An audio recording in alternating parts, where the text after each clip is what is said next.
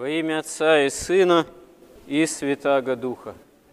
Воздвижение креста Господня, исторически, которое произошло в IV веке по благоволению равноапостольного Константина Великого при непосредственном участии его матери равноапостольной Елены.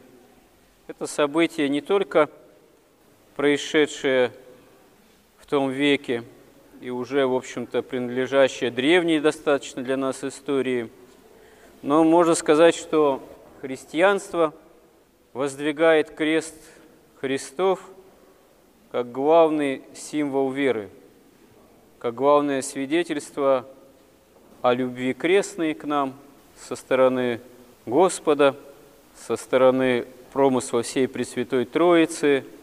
И благодаря пречистой крови Бога человека Христа.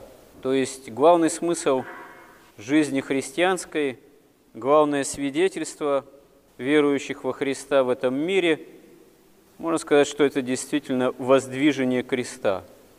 Мы в какой-то степени привыкли к кресту как одному из таких главных символов нашей веры. Мы привычно накладываем на себя крестное знамение, мы видим крест на куполах храма, во внутреннем убранстве храма крест присутствует, как правило, даже не в единственном числе. И часто это для нас стало уже неким привычным символом, а на самом деле в древности крест был орудием страшной казни и был символом крайнего такого позора.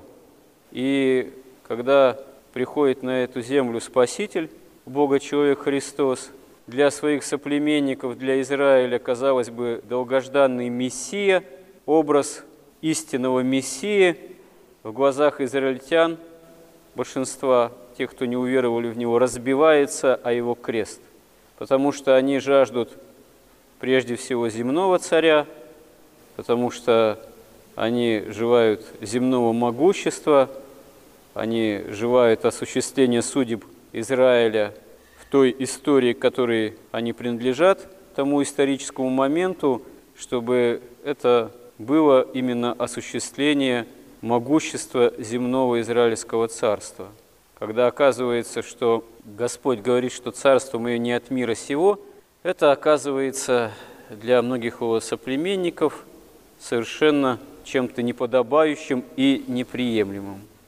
И, как заметил в одной из своих проповедей митрополит Антоний Сурожский, эта мысль не только ему одному принадлежит, это мысль именно в святоотеческом ключе, конечно же, высказана, что еще что не устроило соплеменников Христа, можем добавить, что не только соплеменников Христа, а вообще, что не устраивает очень часто – человека того или иного или человечества, части человечества, которое отрицается креста Христова, это именно то учение о любви, которое принес Господь. Это любовь жертвенная, это любовь, которая призывает к тому, чтобы каждый человек, желающий спасения, взял крест свой на себя и последовал за Христом. Это любовь, которая действительно требует от человека всецелого самоотвержения, по ответной любви ко Христу. Господь говорит в Евангелии, что нет больше той любви, если кто положит душу свою за други своя. Но христианство на самом деле своих святых дает не только пример истинной любви к Богу и ближнему и положение душ своей, если это необходимо, за своего ближнего. Христианство дает еще пример великой любви, ответной к Богу, когда душа полагается верующим во Христа ради погубления в себе греха, ради отсечения в себе страстей. Потому что любовь Божия взыскующая, она такова, что она желает спасения действительно каждому. Крест Христов, как образ спасения, это, можно сказать, обращение Бога к каждому личное.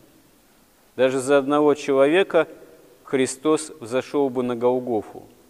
То есть это не какая-то абстракция, это не что-то, как говорится, как массовое общественное явление, образ креста Христова, это еще и обращенность с креста Господа к каждому конкретному человеку. Потому что каждого конкретного человека Христос желает, жаждет спасти и спасает, и все для этого делает. Ответ зависит от человека. Можно сказать, что спасение теперь зависит от самого человека. То есть ранее, 2000 лет назад, в хронологии земной истории, Бог уже все сделал для нашего спасения и продолжает промышлять всячески. Господь действует так, как Ему угодно, через разного рода обстоятельства, через болезни, скорби, потрясения, войны, катаклизмы, через то, что, напротив, предоставляет человеку возможность жить и плодотворно, и в каком-то смысле и по-земному, и счастливо, если человек оказывается в состоянии этого взыскать. Потому что а что такое земное счастье? Это полнота жизни, полнота бытия, которая может включать в себя очень многое, и радости, и скорби, и здравия, и болезни, и приобретения, и утраты. Но все это тогда имеет смысл, когда это ради Христа и обращено ко Христу, когда это все осуществляется, можно сказать, под сенью креста, когда о кресте Господнем не забывается, потому что крест – это есть то, что нам дарует одновременно и радость о воскресении Христовом. И вот если человеческая жизнь, наша жизнь действительно исполнена смысла великого обращенности к Христу и к Его кресту, и к Его воскресению, тогда можно сказать, что в этом и есть полнота бытия. Тогда в этом есть полнота определенного и счастья, просто понимаемого не по-земному только, потому что что такое земное счастье? Сколько из кожи вон, что называется, не лезть, все равно мы смертны. Все равно удел человека – это смерть и какое-то количество земли, которое нужно для погребения человека, и если вообще его еще и в крематории родственники не сожгут, потому что там проблемы – вот, возникают с местом на кладбище и так далее и тому подобное. И очевидно, что прилепляясь к земному, человек не может обрести полноты бытия и полноты счастья. Лишь прилепляясь к Богу, можно действительно эту полноту осознавать в своей жизни. А так, земная жизнь человека, она без веры, без Христа и без креста его, она вообще оказывается бессмысленной. Она быстро проходящее. И даже если человек достигает, достигал в своей жизни каких-то высот, какого-то видимого благополучия, какого-то завидного положения, какой-то славы, это все проходящее, как говорится, с шумом. И очень часто концу жизни человек оказывается у разбитого корыта и осознает скорбную бессмысленность своей жизни, потому что все прошло, что миновало, что осталось. Очень часто человек порой не имея веры и любви к ближнему, сам остается в этой жизни один, потому что он никому не нужен, потому что с ним никто не хочет иметь дело.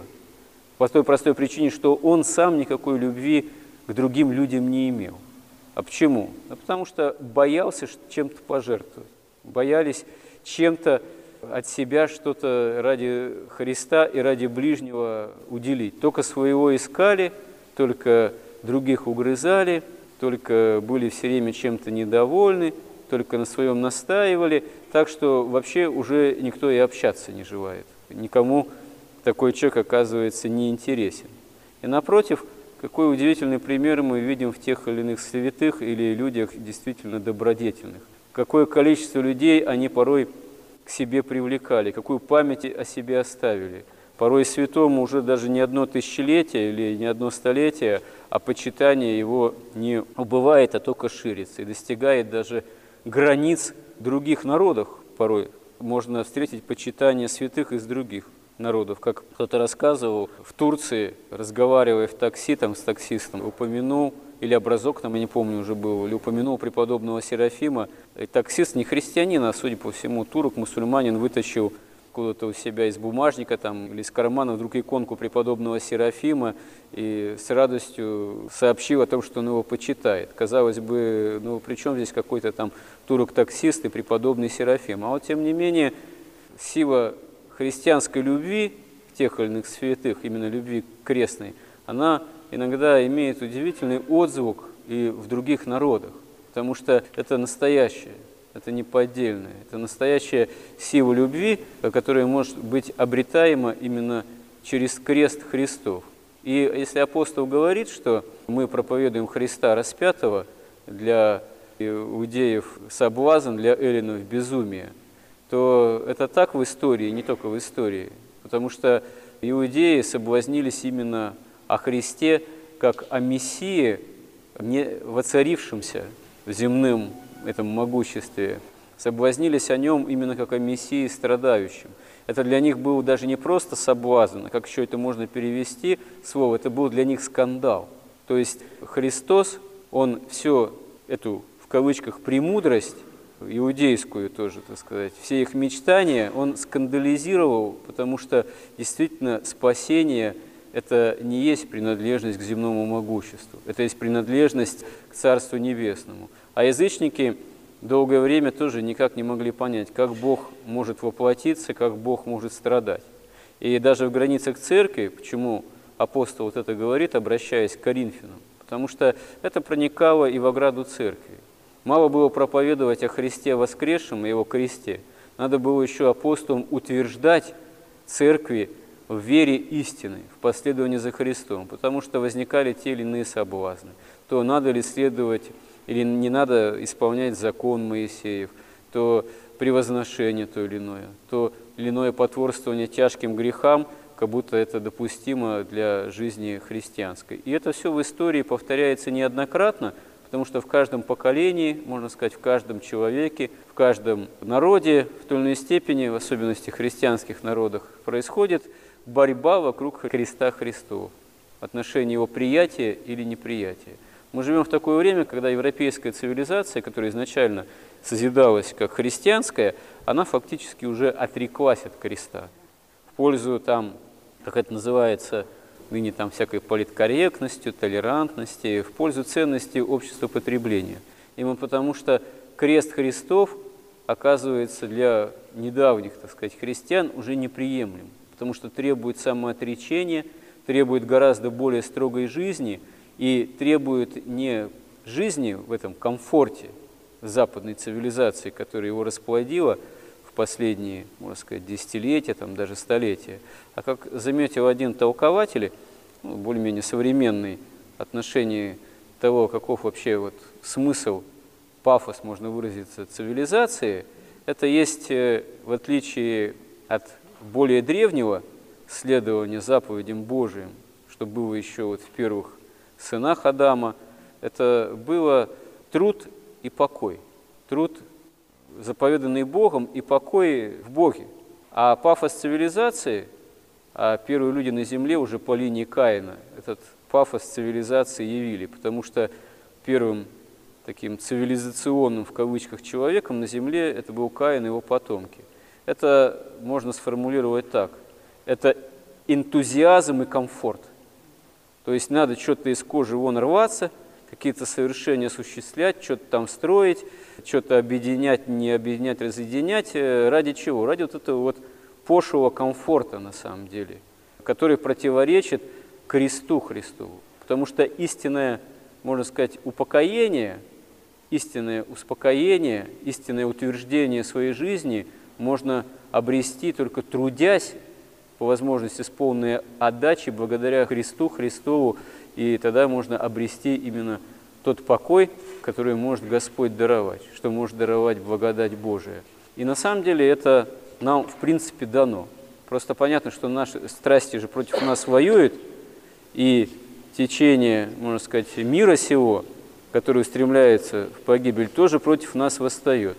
Но нам дано самое главное оружие, которым мы можем воспользоваться всегда, если будем об этом не забывать, это крест Христов.